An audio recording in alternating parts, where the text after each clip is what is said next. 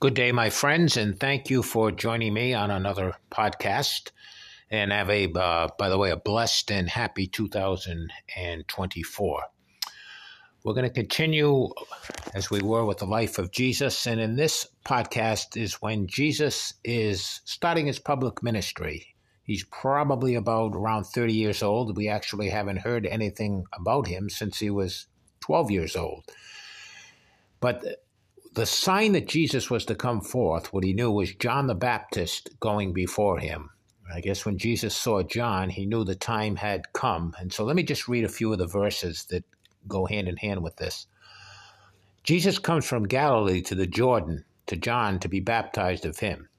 And John didn't want to do it. He said, I have need to be baptized of thee. You're coming to me? And Jesus said, Allow it to be so for now. We're fulfilling all righteousness. And so John did. And Jesus, when he went into the water and when he came up, the Spirit of God descended upon him, it says, like a dove. And then a voice comes from heaven saying, This is my beloved Son, in whom I am well pleased. So at the same time Jesus is being baptized, he's getting confirmation from his Father that, yes, now is the time. I'm well pleased with my Son.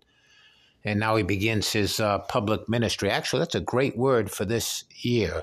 This, is my beloved Son, in whom I am well pleased we're God's children, and He is so well pleased to have us as His children. So that's a thought to carry through for this year. No matter what you go through, know that you're God's child, and He is well pleased to have you as His child. So Jesus is baptized of John, and it had been prophesied in Scripture that one would come with the spirit of Elijah of the Old Covenant, the same way to introduce Christ, to help to bring forth his ministry, to pave the way, so to speak, for Jesus as coming as the Messiah to minister to the nation of Israel. Now, John's an interesting character, and he's uh, from a group that is uh, at that time was called the Essenes, and I've mentioned these groups before in another podcast. But uh, you had the Pharisees, the Sadducees, the Herodians, the Zealots, and then you had this group, the Essenes, and they were a little different. These were kind of wilderness people who lived a very ascetic lifestyle. They kind of pulled away from society and they didn't eat the foods society ate. They didn't drink wine. They didn't wear any uh, fancy clothes. Their housing, everything was uh, very, very low key. And even some of them uh, didn't even bother marrying.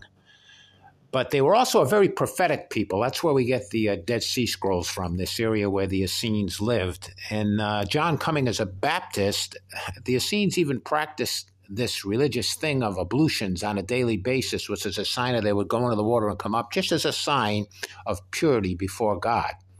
So, hence, John is the baptizer. And the Jewish society was kind of ambivalent about the uh, Essenes. The Pharisees saw themselves as the conduit between God and the people, so they questioned the Essenes having any authority with the people, and that's why when John was baptizing, the Pharisees came out to check him out. And there came a time later in Jesus' ministry, and of course, the Pharisees were always questioning Jesus, questioning him in such a way where they're looking almost to trap him.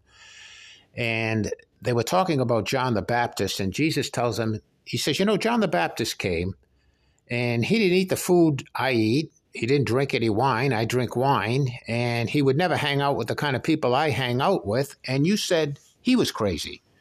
He said, And here I am, I do these things, and you're finding fault with me. And he was pointing out that was absolute no pleasing these people. The needle either if the needle went one way or the other, or even in the middle, it wasn't going to please them because the Pharisees wanted to be the religious authority over the people, and John the Baptist was questioning them, and of course Jesus came later and he also questioned them. So John comes baptizing. He's at the Jordan River. This is where uh, today, when you're hearing all the news, the West Bank. It's, uh, it's funny, the West Bank in Israel is in the east of Israel, but it's on the west bank of the Jordan. So that's why they call it the West Bank today. That's where the PLO is. And then you got the Gaza Strip where the war is going on. That's where Hamas is. And then you got up in Lebanon where Hezbollah is. It's always some group, some enemy that rises up. And hence we have wars. But anyway, that's where John the Baptist is uh, ministering and baptizing. And his message is the same message that Jesus would start his ministry out with repent because the kingdom of God's coming. Now, when we think of repent, we think of repent from sin, and that's true. But he was talking about more of uh, repent means to turn away. He was talking about more than just turning away from sin. He's talking about turning away uh, from the whole way you've been used to living because something brand new is coming the kingdom of God. Uh, the people that John was talking to, and later Jesus would talk to, they saw natural Israel being restored like to, to the prominence that it once had under its kings and all. But John and Jesus are talking about something different, something brand new, the kingdom of God, he's saying. So when they're coming up out of the water and they're being baptized, certainly they want, you know, they're trying to prepare and repent before God for any wrongdoing. But he's trying to get them to understand you got to turn away from life as you've known it. And that's always kind of a challenge. I think uh, it can be easier sometimes to repent of some bad behavior than it is to repent as life, life as you've always known it. It's difficult to get a person who has a different, pers- a certain perspective on life. He has certain perspective and opinions, and he forms them around a viewpoint. To turn away from that, it's sometimes very, very difficult to do because what they would be turning to might be something different and it might be something a little more uncomfortable in their natural life. And certainly, as Jesus began to talk about his kingdom and life in his kingdom, that's why many people were like, okay, we love the miracles and the healings, but your message is like a little bit different. It could be a little bit uncomfortable. It was a shaking up of life as we had known it.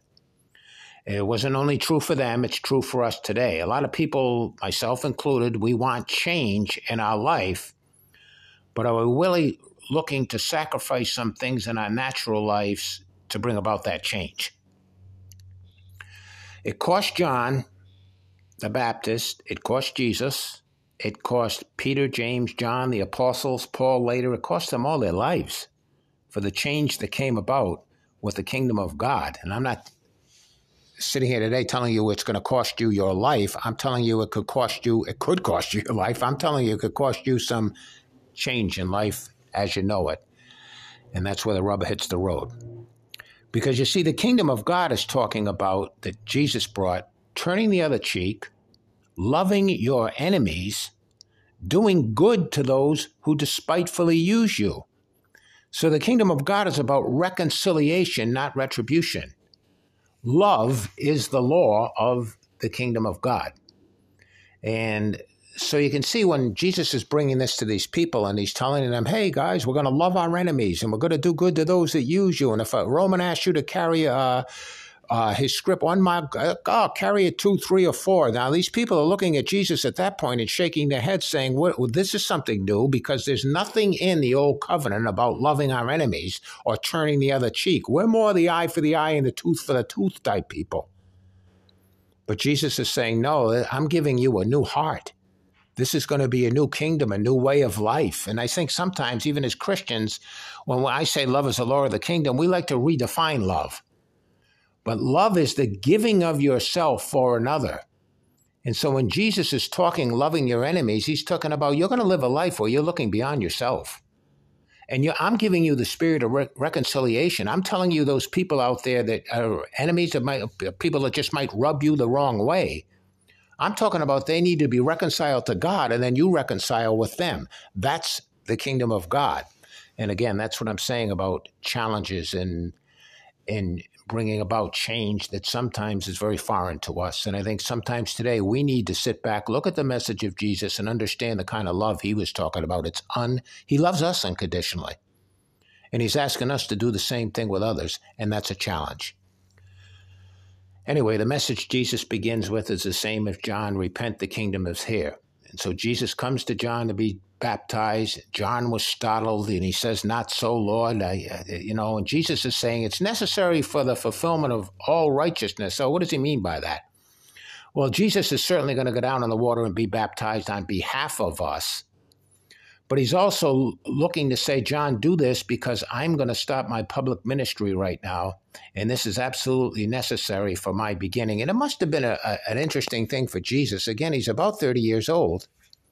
And you say, well, what in the world was he doing from the time he was 12 years old till the time he was 30? And the scriptures tell us all he was doing was growing, maturing, and preparing. And I think I said in the last one, the times of preparation in our lives for the whatever God's called us to do can be longer the periods than the actual thing God's called us to do because he wants to be us to be that powerful when he calls us to step out and do what he's called us to do. And so it was days of preparation for Jesus. And by the way, history tells us that Jesus' father, earthly father, Joseph, died at a rather young age. So Jesus, being the oldest one in the family, he'd be responsible for that family. He's like the head of that household. So I guess don't ever think Jesus doesn't know what it's like to raise a family because he was involved with it. Okay, so so it begins. Now, what's the next step after baptism? Well, Jesus is led out into the wilderness, it says, by the Spirit to be tried of the devil. Well, that's a great start. That's that's fun. I just got confirmation from my father. I'm all excited about that. And the next thing I get to do is go out and do battle with the devil.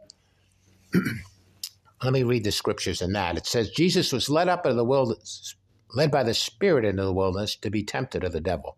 Jesus was tempted just like you and I are tempted. It had to be that way. If he was going to redeem us, then he had to come as a man because it was a man that sinned. And the old covenant animal sacrifices were used to cover up sin. Well, it wasn't the animal that sinned, it was man that sinned. And so Jesus has to come as a man and he's going to feel the same things we feel, go through the same things we go through. And so here he's going to begin to be tempted of the devil. And it says when he was out there in the wilderness, he fasted 40 days and 40 nights. And it says afterward he was a hungry. Now, 40 days, 40 nights goes back to in scripture to Moses going up in the mount. And when he got the Ten Commandments. But see, Moses, Jesus, they're going out there in the presence of God. And the scripture using 40 days and 40 nights uh, very well could be literal, but 40 in scripture always talks about a time frame of testing and trials. And when Jesus is fasting, when Moses was fasting, because they were so in the presence of God, caught up in the presence and what was being told to them and spoken to them, I think food was probably not the thing that was paramount in the mind because it says here, afterward, Jesus was hungry. He was so caught up in the presence of God at that time he was, but afterwards he was, and that's when the enemy would come. And don't ever forget, the enemy tries to attack you in your weakest moments, when you're feeling down, when you're feeling out. If you might be feeling, I mean, that's when he's going. When you're sick, when you're tired, that's generally when he's going to come in. In this case, it says Jesus was a hungered, and a tempter came to him, and he said, "If thou be the Son of God." And he says, then you can just command these stones to be made into bread. Now, the if here, he's going to do this on several occasions. He's going to tell Jesus, if you're the Son of God. The next temptation, he's going to say, if you're the Son of God. So this if is a question of identity. It's the same thing that the enemy did in the Garden of Eden. If God's who he says he is, he said to Adam and Eve, you know, if he is, then, you know, eat from this tree that he said you can't eat because God loves you and God's going to, and then you're going to be as God. And, you know, so it's a question of he's challenging not only God's identity, he's challenging Adam and Eve's identity because the enemy wants to attack identity because identity is hooked to destiny. If he can catch you in who, and thinking that God isn't who he said he is or you're not who you said he is, then he can destroy your destiny. So, so that's why he's coming after Jesus with the if question. If God's who he said he is, and you are who you say you are, then he says, go ahead and do this. Eat from the, eat, turn stone into bread. Now, what does Jesus tell him? He says, man doesn't live by every by bread alone, but by every word that proceeds out of the mouth of God. And so Jesus is telling him, I'm not going to please my flesh to satisfy you. He said, I live by something more important than my fleshly appetites. He's basically saying, I'm led by the spiritual side of me, not by the natural side of me. And of course, now that we're in the new kingdom with a new heart, a new covenant, the Spirit of Jesus in us, it's the same thing. I mean, we're living first and foremost for Him and others, not for self. So we're not looking primarily to please our flesh like the enemy is asking Jesus here. Now, the Jesus is also learning the strategy of the enemy here. And I think that's uh, kind of the thing you do. I, I, watch a lot of football. To know your team's opponent, to know what he's going to do, then you develop a strategy and a game plan to defeat him. And we know the enemy's game plan is always, you know, the same as we saw deception. He wants to confuse your identity of you and God yourself. And he tries to do it here in three ways with Jesus. There's three ways the enemy's going to tempt you. It's called the lust of the eyes, the lust of the flesh, and the pride of life. What's the lust of the eyes? It's you looking out and always wanting more than what you have never being content in what you have. You're looking out and you're seeing others have this, other you're listening and watching the marketing of today that's telling you always be more, have more. And so you begin to get tempted in that way. I want what what this or I want that, and sometimes what we want isn't best for us. And the lust of the flesh, that's that's pretty easy to understand. It's all it can be sexual sin, it can be uh, drugs, alcohol. I mean, all of the the lust of the flesh pleasing of the flesh in any way in an inordinate way. I mean, there's certain things. There's nothing wrong with the, uh, some of the things that God's given us. All things that God gives us in life, whatever it is, alcohol, prescription drugs, sex, money, food, whatever, things are to be used and not abused. And of course, what the enemy wants to do with any temptation, lust of the flesh, abuse what God has given you rightfully. Abuse it. So the lust of the flesh, the lust of the eyes, and the other thing is the pride of life. And we all know how pride goes before a fall. Sometimes uh, the enemy will come in and, and, test us in certain ways where he's questioning uh, our standing before others, or he's questioning you're not doing enough, or he's questioning uh, in in such a way that causes our pride to rise up, and our pride can sometimes lead us into some really silly decisions. I can speak for that in my own life. So, anyway, this is the three ways. And the first one, bread from rocks. Jesus has been fasting, he's hungry, and he's telling him, Don't you have the power? And Jesus says, No, I don't live that way. I don't misuse the power that God's giving me for my ministry. I'm not going to use that power for my own end. I'm using this for God, I'm using this for others, but I'm not going to abuse that power and use it for strictly for myself. So then he takes him up onto a, uh, a high place and sets him on the pinnacle of the temple. And he tells him again, if you're the Son of God, throw yourself down, for he's given his angels charge concerning thee, and they're going to bear thee up, lest at any time, you know, you fall and, and get hurt. Now, what he's asking Jesus to do here is be presumptuous, be foolish, dear God to protect you, be reckless, I double dare you, or as they said in the, I just watched that Christmas thing again, Christmas, I triple dare you. Throw yourself off this because prove who you are, prove who God is. And see, this is pricking at Jesus' pride. Prove yourself. Throw yourself down. And so, anyway, Jesus, what does he do?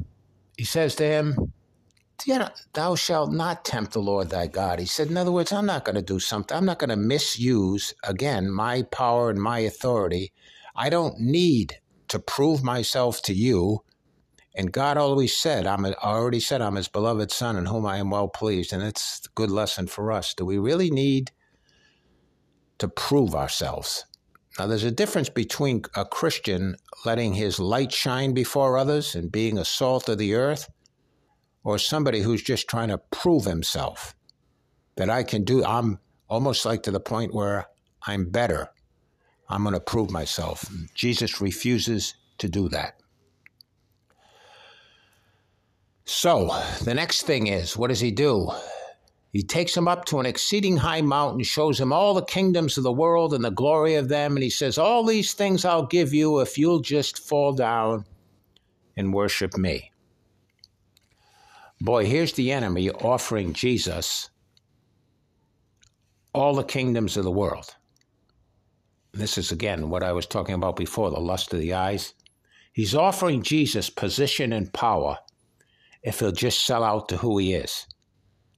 Now imagine offering Jesus that because Jesus is the King of Kings and the Lords of Lords, and all power and authority has already been given to him, and he one day will rule the world. But see, in his lifetime, at this particular point, that really wasn't going to happen. So Satan is saying, Sell out to me, and I'll give you everything. Boy, we're living in a time, time folks, where aren't we seeing that today? Are there people in the world, I'm talking about powerful, elitist type people in the world, that have actually sold out to Satan, sold out to evil, just so they can have money, power, authority, and rule over other people? And the, of course, the answer to that, it's been happening through the ages. It's, it's really nothing I'm saying today. It's really nothing new. Kingdoms come, they last a while. God comes in and judges them. The next one rises up. It's the same thing over and over. People that actually think they're going to sell out to Satan. And as Jesus said, what does it profit a man if he gains this whole world and does what? Loses his soul. Any positions, possessions, and power God allows for you in this life, hold it very, very loosely. It's not your destiny. Seek first the kingdom of God. That's your true destiny in life and uh, probably so, that there's too much of Christianity today preaching that by uh, by their words and by their life that you're supposed to have it like both ways. No, you can have it in this lifetime, and then you can have it in the lifetime to come. And again, God will allow some people to have more than others in this lifetime. And then what does He say? Hold it lightly in the sense that give, and it shall be given unto you. Freely you have received, freely give out. And so, any positions, possessions, and power in this lifetime, and I just said it, I'll say it again, just hold on to it very lightly because that's not our destiny. Our destiny is the kingdom of God. And Jesus taught us it's the Father's responsibility to meet our needs. And then he taught us with his words and his life that we actually ought to be content when our needs are being met. So when the enemy takes you up to that high place and tells you you can have this, you can have that, and you can have the other thing, say, Thank you, Jesus. I have everything I need in life. You are my protector, my provider, my nurturer, my joy, rest, peace, hope, health, happiness, my righteousness. You're my all in all, and everything I need is found in you. I'm rich in you and if you bless me with anything in this life, I thank you for it. But don't let me just store up for myself, Lord. Let me be a giver of myself, my time, my money. Let me be your steward. And that's what every one of us are called to be. Because one day, folks, we're going to rule and reign with Christ. We're going to have it all. But right now, our possession, our true possession, is the riches, the riches of Christ's kingdom and character that's in us and comes forth through us. And our power, our power is the Spirit of God in us that defeats the powers of darkness and sets the captive, the oppressed, and the suppressed free. And boy, my goodness, in this time frame that we're living in, all over this globe, all you hear is people that are held captive, people that are oppressed, people that are suppressed, and it's been that way for years and centuries. And God calls us to be His church, His bride, to be so full of His presence and power. And He says, Go out and set the captive, the oppressed, and suppressed free. And there's no greater reward than when we do that. I'm going to end there. Thank you. And we'll continue along the next time where Jesus, after he comes out of the wilderness, he begins to minister. First thing he does, he begins to meet some people, some who will later be his apostles. And it's interesting to see how this all gets put together. Alrighty, thank you. God bless, and again, Happy New Year, and I will talk to you soon.